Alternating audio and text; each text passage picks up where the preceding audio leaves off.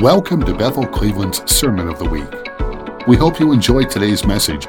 For more information on this podcast and other resources, please go to bethelcleveland.com. All right, hey, open your Bibles. We're going to go to a couple places today, mainly in Philippians. I've been, uh, excuse me, I kind of preached hard at the end of last night's message, and my voice is suffering for it. So, so hopefully, we'll make it through here. We're in a, a uh, series called Love Evolution. It's a play on revolution, obviously. Love Evolution, a new Jesus movement that's going to rise in America. They say when it, the darker it gets, the lighter the light gets. I believe that's happening right now across this country. We are in a fast slide into darkness in many different ways culturally. And, and some days I get distressed about it. I have to go, I, I walk and pray in the morning.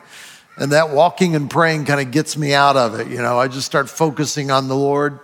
Whatever you're facing in life, if you just turn your focus on Jesus Christ, He is the solution to every situation in life. I really believe that. It may not be a solution that's like, hey, do this, do that, do this.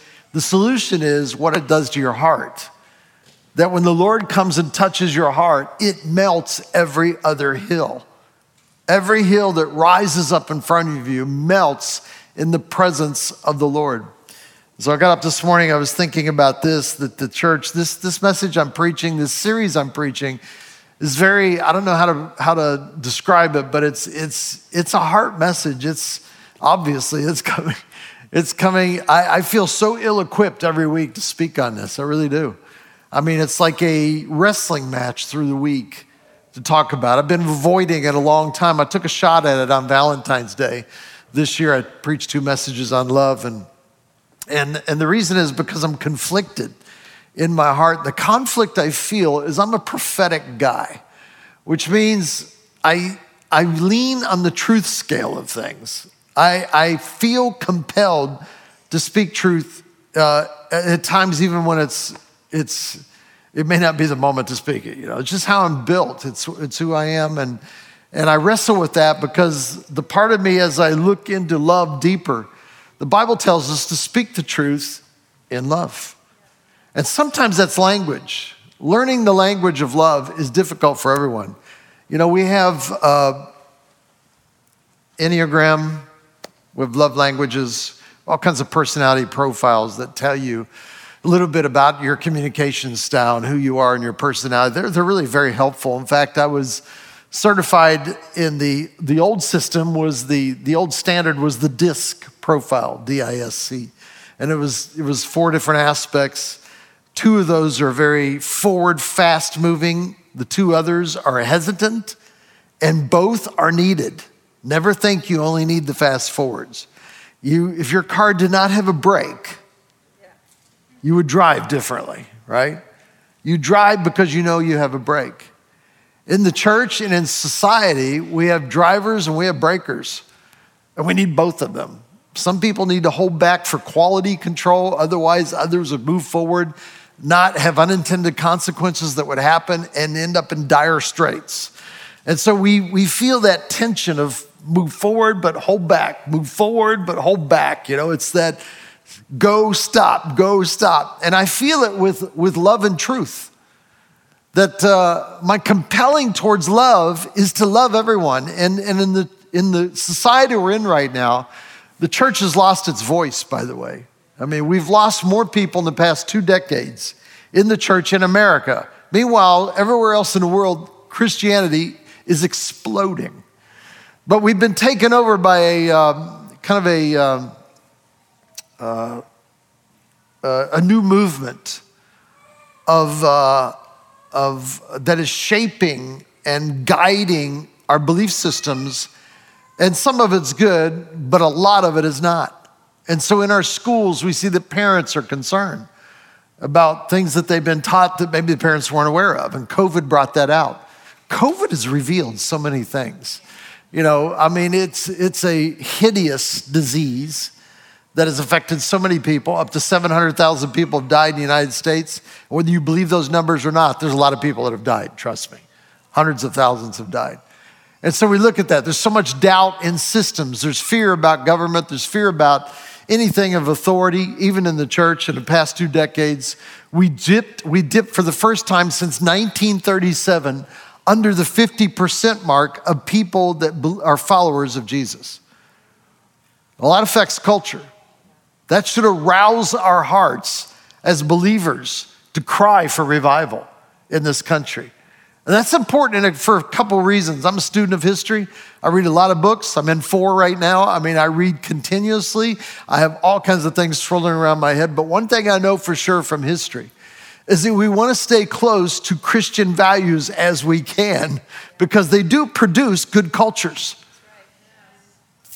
Obviously, there's extremes that come out of everything, whether it's Islam, Judaism, there's always extreme groups, Christianity. We can point to all of them and judge them, but they are small extremes typically in the major religions of the world.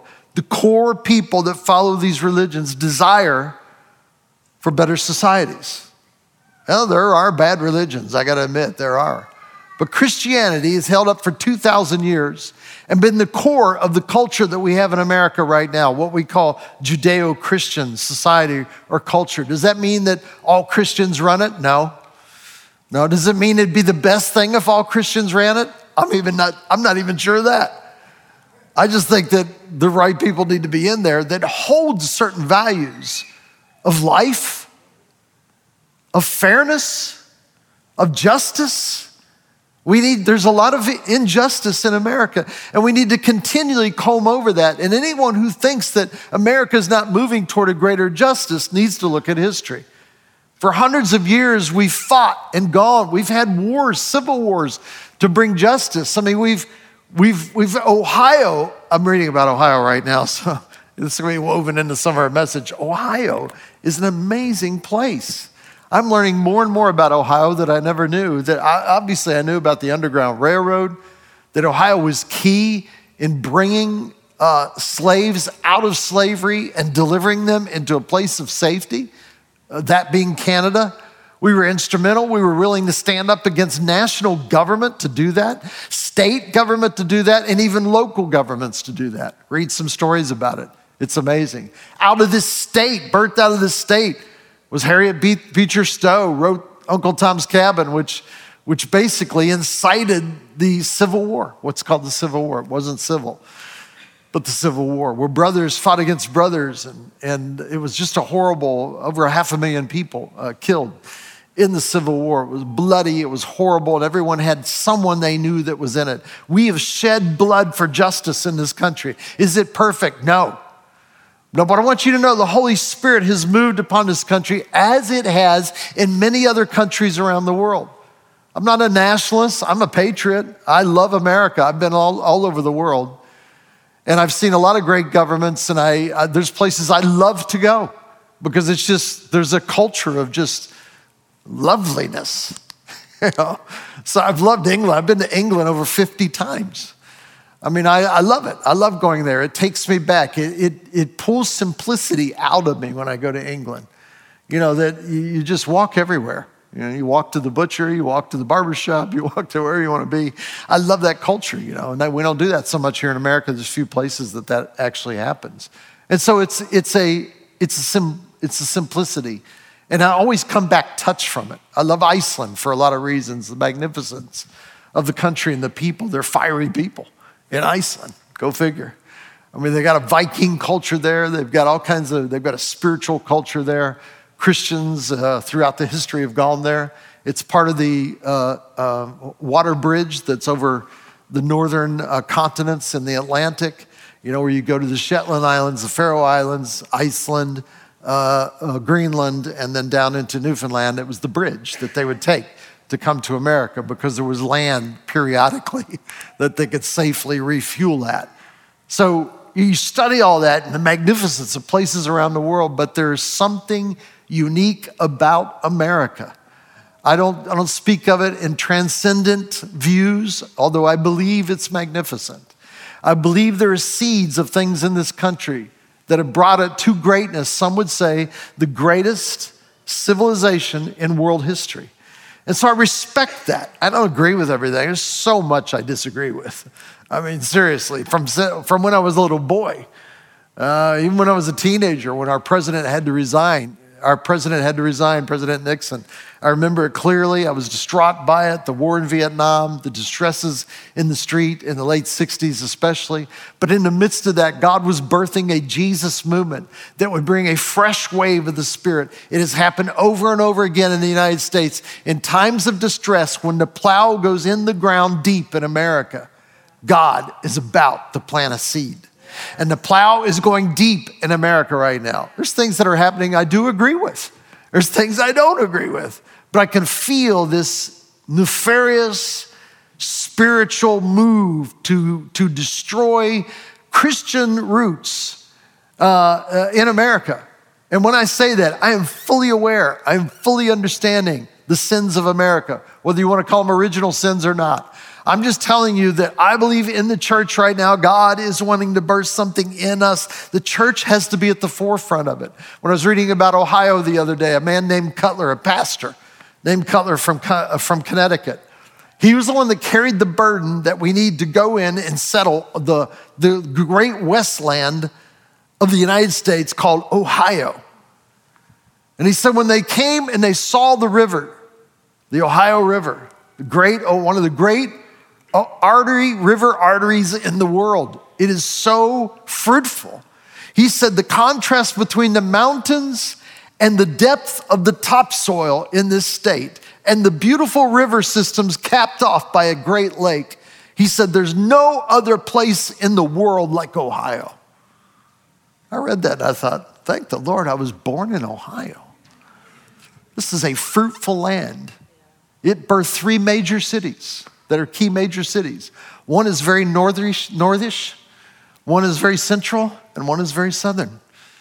You go, you go to Cincinnati, there's a southern feel to it. You go to the northeast, there's a New England feel to it. You go to the east side of the city, you can see roundabouts. Came direct from England because of Moses Cleaveland as he laid out this city. Columbus is white toast. It's just the, it's middle America. In fact, when they're doing all kinds of surveys and polls and everything, they do them in Columbus because they feel it represents the core, the average of who America is all about. That is Ohio. Ohio means, it's an Iroquois word, meaning something beautiful. God has given us something beautiful here. If you take it seriously, you'll realize that out of this state will be birthed something that I think will save the nation. I really do. I think something special about this state, the only state that has a scripture as its motto with God, all things are possible. Apparently, Edison believed that, even though the scripture motto came after his time. With him, all things were possible. Thousand mistakes, I'll keep doing it until I figure it out. The light bulb. You know, apparently the Wright brothers believed the impossible. Apparently John Glenn believed the impossible. Apparently Neil Armstrong believed the impossible. We can go on and on and on throughout this state, the heroes that have been raised up out of this soil in this state. Why are you here? You're here for a transcendent purpose that God's called you to. And in that, it's time for us to bring our focus in. I'm feeling this so strong after our 25th anniversary. I feel like we put the first 25 years of this church in a, in a safe and locked it up, and then turn around and say, now what? What have we learned over the past 25 years, and where are we going? What am I desiring? This is what I'm desiring right up here a love evolution. I believe there's a Jesus movement coming that's to be marked by love. That love is going to look like not just hugging one another. In fact, I hope it doesn't have a lot of that, but anyway, a couple hugs here and there. but it's going to be about the practical expression of heaven on earth. That we love people in such a way. I was thinking about when Jesus, the, the woman in adultery, was brought to Jesus, caught by the spiritual elites, the Pharisees thrown down in front of Jesus and basically trying to trick Jesus, what do you do with this now? Jesus did that crazy thing that he did. It was just so amazing. I love how he moves in love, and yet in love, he pierces the hearts of those that are evil and trying to do evil to other people. In this case, was religious people.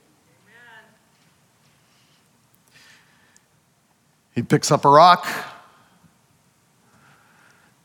he writes in the dirt, as the rock there, because what they do now is they stone this woman. She was caught in the act of adultery. Jesus says, Hey, I got an idea. The one without sin, throw the first stone. Oh. Some theologians believe that he had just written in the ground the sins of all the Pharisees that were standing around. There's part of me that wishes that was true. I don't know if it's true or not. Can you imagine? You know, Steve, anger, arrogance, whatever you write down, you know, you know, ambition, you know, and you're there as a Pharisee, like, oh, yeah, there's that. And they all drop their stones and begin to walk away. Well, I wish that would happen in America right now. We could drop our stones and walk away. Jesus turns to her, she knowing that he had the authority to stone her too. And he says, I don't condemn you He said, Neither do I condemn you. But he said this go and sin no more. Now that's the tension of love, and yet understanding that sin separates you from the very love of God. Now, I understand history. I understand that that actually drove the Crusaders to kill millions of Muslims in the 10th, 11th, 12th, well, really 8th, 9th, 10th century. Uh, why? Because of the love of God, we've got to kill evil in order to preserve Christianity, let me just tell you, they, they had the truth down possibly right, but the love part was way off. You don't show love by killing other people, you show love by just killing yourself, laying down your life. You lay down your life for a friend. No greater love than you lay down your life for a friend, for a brother. The laid down lovers are what the kingdom of God is all about. So I was thinking about this morning when I got up because it so ties in with what I wanted to share here as we go to scripture is that learning to love well is learning how to engage yourself to actually love people. Out of your inconvenience, out of your poverty, out of your, well, I need to get healed myself before I can help others, the, actually, the reaching out to others becomes the healing in your heart. It says it in Isaiah 58. It says that when you reach out, when you extend your soul, I extended my soul. I'm practicing. I'm trying, you know, I want to learn to love. I really do. And I, I don't know where I am on the love scale. You know, I think some days I may be an eight out of one out of 10. And some days I'm, I'm in the minus numbers. I just got an attitude, you know. Yesterday was kind of one of those, but anyway, so it's fresh in my mind. And I, I think, oh, you know, I was doing so well. I, just, I felt I was loving well, and I, did, I, I didn't love well. Jesus, what? I can't do this on my own.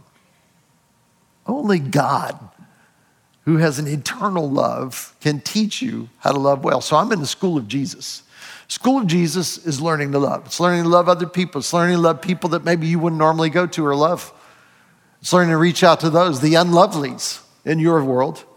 We all have those in various parts of our world, whether you admit it or not, we do. And so we go after the unlovelies. So we are building heart sets, heart sets that create mindsets that create lifestyles. If our heart is right, our mind will submit to the heart. The heart is more powerful than the mind. The mind is merely a servant to the heart. Out of the abundance of the heart, the mouth speaks. That's why when you say something really stupid, which I've done, you immediately say, I didn't really mean that. Well, actually, you did. You just don't know yourself. That out of your heart, that's what comes out. Oh, yeah, I didn't mean that. Oh, yeah, I would take that back. That's why we apologize to one another. And by the way, the real way to apologize is to ask for forgiveness.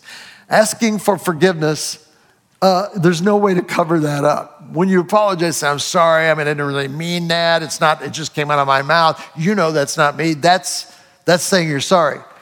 When you apologize and say, Would you forgive me? You're saying, That was wrong. No excuses. Would you forgive me? And then you wait. Have you ever had to wait in that moment? You know, if it's someone who's been waiting for you to say that, there may be a delay. Like, really? You really mean that? Yes. I mean that.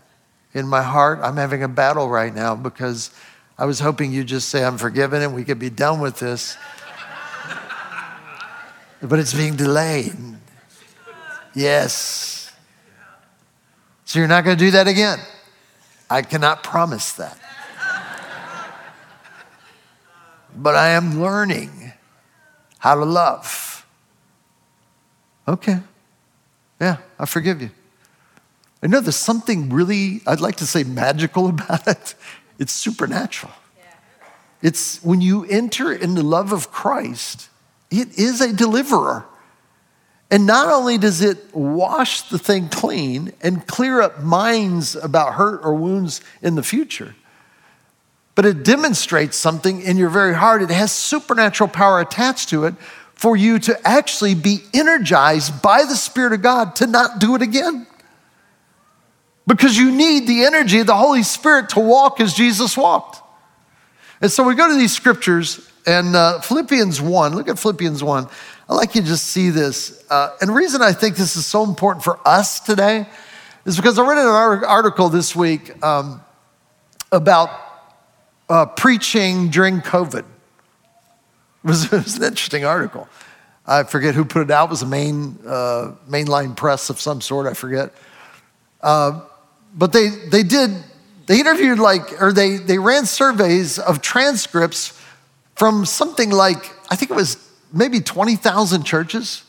It was tens of thousands of churches. Ran them through this computer, and the computer spit out the words that came up the most. It was interesting what Catholics preach about, what evangelicals preach about, and what charismatics preach about. Charismatics, you know, it, it, well, let's go with the Catholics. Catholics, the words that pop up a lot are the poor, serving, caring. Those are the words that pop up. That's what Catholic preachers are preaching about. Evangelicals, it's souls, family, and these are all good things. No one complain about it. Souls, family, the times we live in, you know, current events came up a lot in evangelicals. Uh, actually, not so much in Catholics, but definitely in evangelicals. Charismatics talk about experiences, encounters, Holy Spirit, all, all good things. So I looked at them all, and I thought, I, you know, can I pick from each category? Like, charismatics seldom talk about the poor. Not that the charismatics are over here and the poor are over here. I don't know why I'm doing that, but I should be doing it up and down or something. We don't talk a lot about the poor, but we're called to touch the poor because Jesus went after the poor in great love. We're called in the evangelicals to go after souls. And so in our heart, what is what brings all this together? Love. Love is the common denominator in all those things. And so Philippians, it says this in verse 1. It says, or I'm sorry, verse 9 of, of Philippians 1. This I pray that your love may abound still more. And get this, this seldom happens in scripture. It's repeated again. Says, let's do it again. And this I pray that your love, everyone say love, may abound still more and more. So if you thought you were at the more phase, there's still more after the more more and more. So your love may abound more and more in what? In the knowledge and discernment, that you may approve the things that are excellent, that you may be sincere and without offense till the day of Christ. May I say that in America, we're in the most offendable moment of my entire life. Everyone's offended. What you said, how you said it, how you look, how you walk. I'm offended you're white. I'm offended you're black. I'm offended you're Hispanic.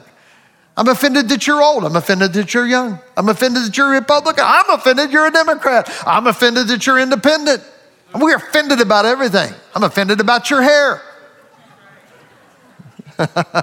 Christopher, do you get that at all? I always think I'm going to cut my hand if I touch his hair, you know, it's just so sharp. We're offended about everything. And in the church, it's magnified. That offended me. Someone took my seat. Something you said, I didn't like it. The coffee was a little too hot. I burnt my lip. I'm offended. I'm not going to church anymore. I mean, people, I was just talking to someone in the lobby about it earlier. People leave the church nowadays for the craziest things. I hear it. I mean, now, you know, I've been through it enough. I'm like, oh, okay. And charismatics are so good because they always veil it in the will of God. I just felt the Lord tell me to leave. If I scratch a little deeper, I don't anymore. But if I scratch a little deeper, I'll find out there's an offense in there that the Lord apparently took and said, you know what? We're going to use that to leave now. I give you permission to leave. Let me tell you something God does not operate that way. Get that out of your vocabulary. I can't use that anymore. I can't use God as an excuse. In fact, you need to be careful about using his names about decisions you make that actually later on you're going to find out might have been wrong. It's really quiet in here, Cindy. We're going to move on. Let's go a little deeper in scripture here. I'm pretty safe in that. Verse 11 being filled with the fruits of righteousness which are by Jesus Christ to the glory and praise of God. So here's some questions I want to ask. Then we're going to go back to the scripture and then we're going to go eat chicken or something like that. Okay, so here's, here's a question. I'm going to talk about mindset, God set, and Christian mindset, which is a little bit different. Mindset, ask yourself these questions. This is your internal rhetorical quiz right now. Is what I'm thinking about myself accurate? What do you think about yourself? And is it accurate? Bad or good? Some of us hang on to a concept about ourselves that's negative for decades until, by the grace of God, a layer is pulled off in your life and you're like, wait, that's not true. I'm not limited. I could do it because I was raised in a certain place or because I'm from a certain family or because I don't have education or whatever. I mean, many of the billionaires in America right now, if we want to use finances as success, many of the billionaires dropped out of their college classes. They were driven by something intrinsically deeper in their spirit. Regardless of where you're from and what your background is, I'm telling you now, I've, I've, seen this over and over again in 43 years of ministry. You can get two people raised in the same place with the same difficulties at the same time. One will succeed and one won't because it's internally a choice that we make inside somewhere. I am not going to be governed by all the things that I hear my lack, my loss, and my limitation. And so at times we need to look at ourselves and say, is my belief system right about myself? Or on the other end, am I that good? Well, I think I'm doing really great. Everything's good. I'm a believer. I'm a Christian. Really. Have you read First John lately? You need to. It's good homework. First John talks about who actually loves God. And it's scary good. Let me get into details where you think, I've been a follower of Jesus now for 57 years, eight years old. I gave my life fully to Jesus Christ.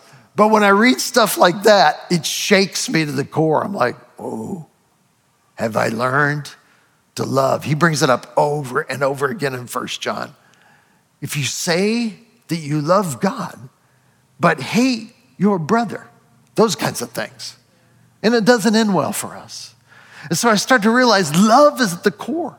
So as I investigate my own life, and I'm not talking about being introspect, I'm just talking about raking the garden of your soul.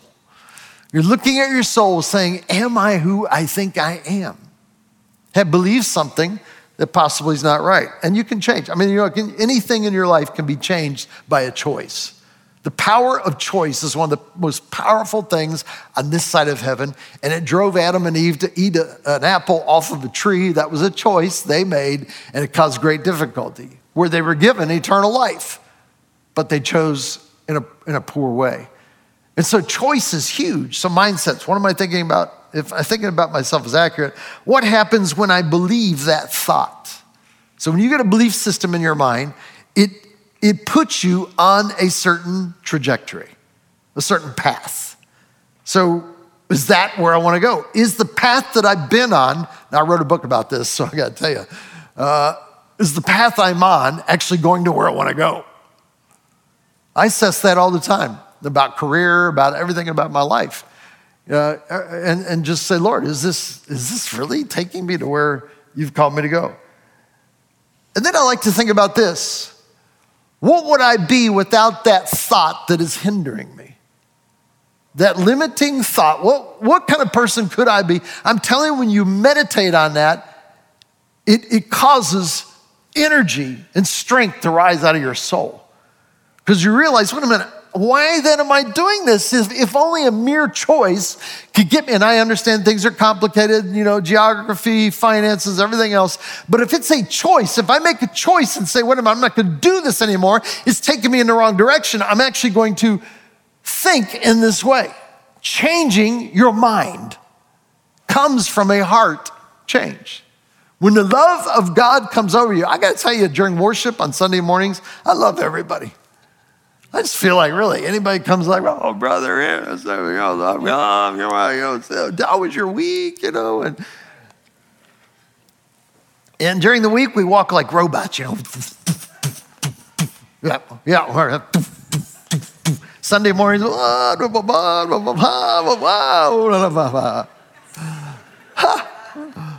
yes, I love it. I love Christianity. I love the church. But then the week comes and so, is there a way, believing that that's authenticity, is there a way for us to, to move this out into our daily lives where actually we're living for Jesus every day?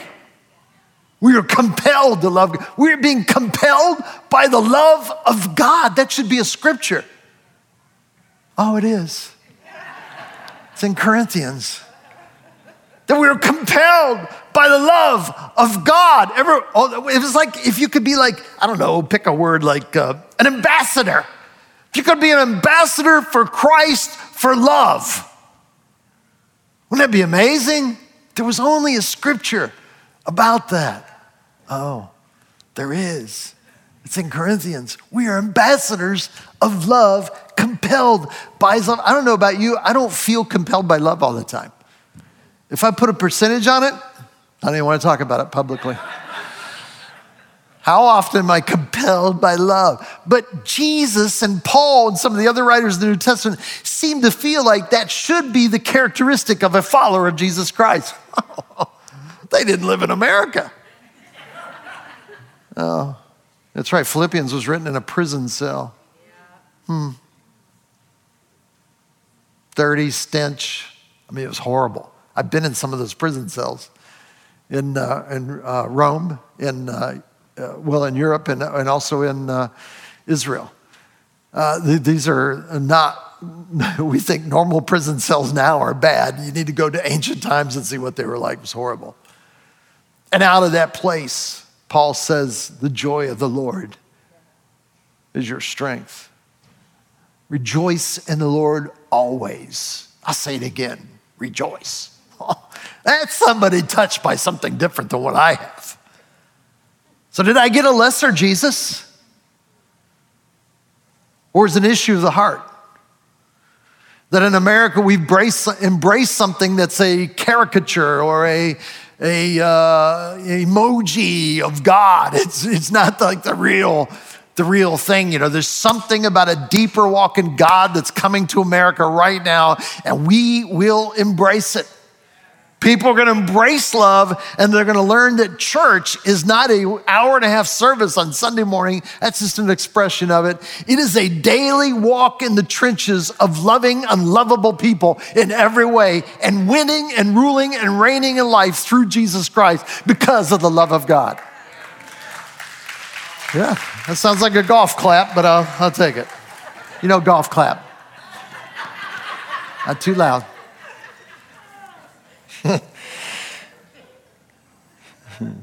So God said, I'm running out of time here. Is it what you're thinking about God is accurate? What is he like? What is his nature? You ever explore these things? What's his personality? What's his priorities? Is my life pleasing to God? That's a dangerous question. You ask that, like, well, I, I hope, you know. I mean, he hasn't struck me with lightning yet. Although Cindy and I came very close the other day. that lightning storm the other day was pretty amazing. So, is my life pleasing to God? If so, in what way? Why, we don't need to ask these questions. I mean, they're just kind of awkward. And I, don't, you know, what does it matter? I mean, he loves me. I know he loves me. He says in his word. I know, but that, is that love transforming you? Is that love something that just locked up in your heart that gets warmed up through a microwave every Sunday morning? Or is the fiery passion of Jesus burning through you as a light everywhere you go? So, what does it look like? What does it look like? Oh, there's so many things to talk about this. Let me just comment on this too before I finish. Maybe I'll continue this next week, but love right now is being distorted in our culture in many ways. There's a redefining of what love is. If there's a redefining of gender, I heard there was like 28. They've gone to 90 now, I think. 98, 97, 98. I may be a little off on that. Let's just say it's over 70. Over 70 different expressions and understanding of what gender is. Now that I understand there's there's all kinds of challenges and issues that that are ha- happen with people for various reasons some physiological, some emotional, some way they were brought up, whatever. But let me just tell you right now there are two genders there's male and there's female. I never thought I'd have to preach on this, but here we are. You know, there's two genders.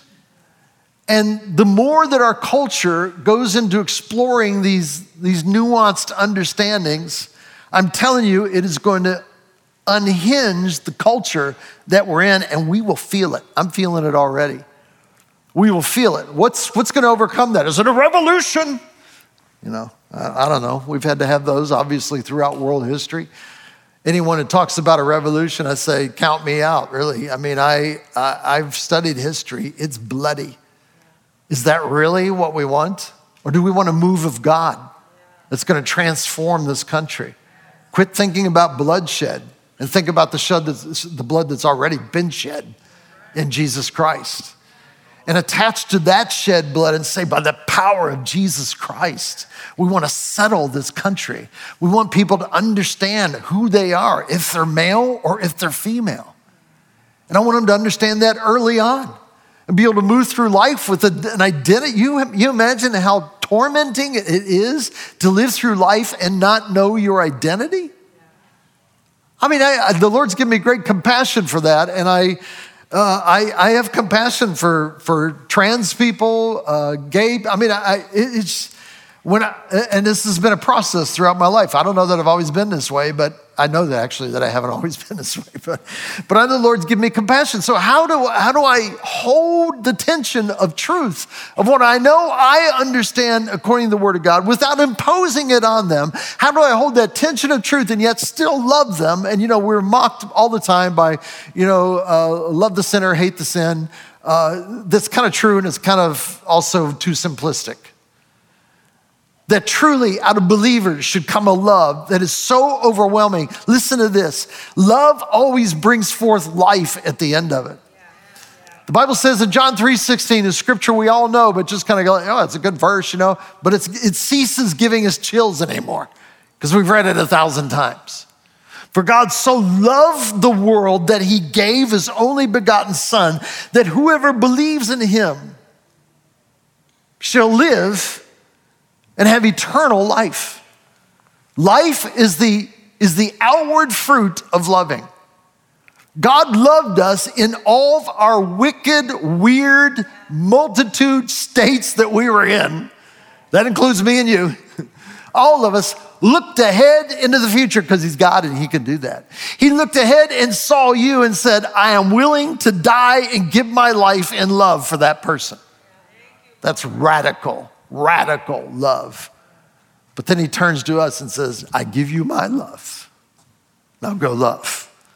Show God's love. Let me read this in conclusion, this verse out of Philippians uh, 2, I love it. It says there's, there's there, it's chapter 2, verse 1. I've been hanging in Philippians for a couple weeks now uh, in my study. There, therefore, if there's any consolation in Christ or any comfort in Jesus, if any comfort of love, if any fellowship of the Spirit, if any affection and mercy, Paul says out of a Philippian prison, or out of an Ephesus prison, writing to the Philippians, says, Fulfill my joy by being like minded.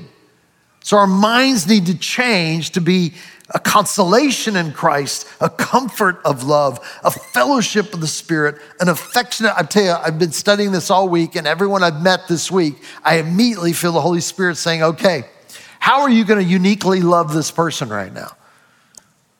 It's changing, it's changing my, uh, it's changing my calendar a little bit, you know. And I've had to enter in and say, hey, how are you doing? What's going on in your life? Immediately people open up. The Are you AJF? Are you a Jesus follower? The thing that I do. I mean, it's, it's through, through, the COVID, it has been so powerful. It automatically, it's a little different than what I designed it from the beginning, but it's opening people's hearts to bring out the most difficult challenges they're facing in their life. And what I'm finding is they need love. They need to he- someone to hear, someone to love them, and someone even to speak into them hope, which has become the ministry that I've moved in in the, in the streets that I go in every day and places I go is to speak hope in the midst of difficulty, sometimes very short, sometimes lengthy. Why? Because I, I want to mimic Christ. That's what I want to do. Am I perfect at it? No, far from it. I forget a lot of times, but he says, like minded, having the same love, being of one accord. Can we not hang together in peace for a while as a church? Being of one mind. And then he unpacks it in verse three, and this is what I'm finishing with. Let nothing be done through selfish ambition or conceit, but in lowliness of mind, let each esteem others better than himself. Did you get that? Better than himself. Let each of you look out not only for his own interest, see, there's nothing wrong with that, but also for the interest of others. Let this mind be in you. He doubles down on it, which was also in Christ Jesus who being in the form of God did not consider it robbery to be equal with God, but made himself, everyone say, made himself. This is your job. You make yourself do what needs to be done to love others. Learn to love that he made himself, he made himself. Somewhere in here, I lost my place. Let's see yeah, yeah, yeah. Uh, made himself in, in, of no reputation, taking the form, taking the form he made, he took, he made, he took, taking the form of a bond servant and coming in the likeness of men. In other words, you're not coming in all that. You're not as cool. Yeah. that might mean wearing uh, non skinny jeans. Or not going to Starbucks every day. I don't know. It's, it's entering into a likeness of people and being found in the appearance of a person. You're just a person. He humbled himself and became obedient to the point of death. Well, we don't have to go that far. Even death on the cross. Therefore, the Lord highly exalted him. I mean, this is where promotion comes by laying down your life in love.